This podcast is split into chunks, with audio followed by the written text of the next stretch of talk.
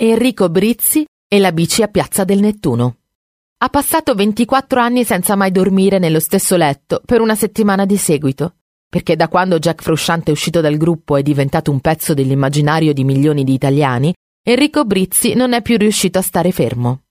Nel 2020 è stato supporter della campagna di comunicazione promossa dalla consulta comunale della bicicletta Andrà tutto in bici a Bologna, sua città natale. All'epoca l'unico spazio di libertà che ci toccava era il cortile, scrive Enrico, e anche se pedalavamo sotto la supervisione di un adulto, restavamo confinati entro i limiti del quartiere.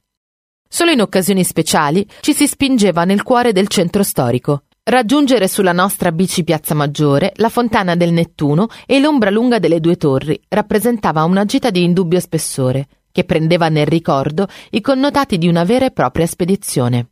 L'apprendistato durò anni e a forza di spingere sui pedali vedemmo anche noi i quartieri più remoti.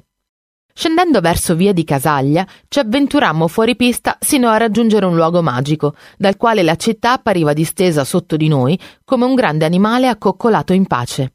Era quella Bologna, la nostra città. Finalmente la vedevamo per intero e sentivamo di volerle ancora più bene. Oggi Brizzi non abita più a Bologna, ma ci va molto spesso e ancora si stupisce del grande turismo che ha saputo attirare.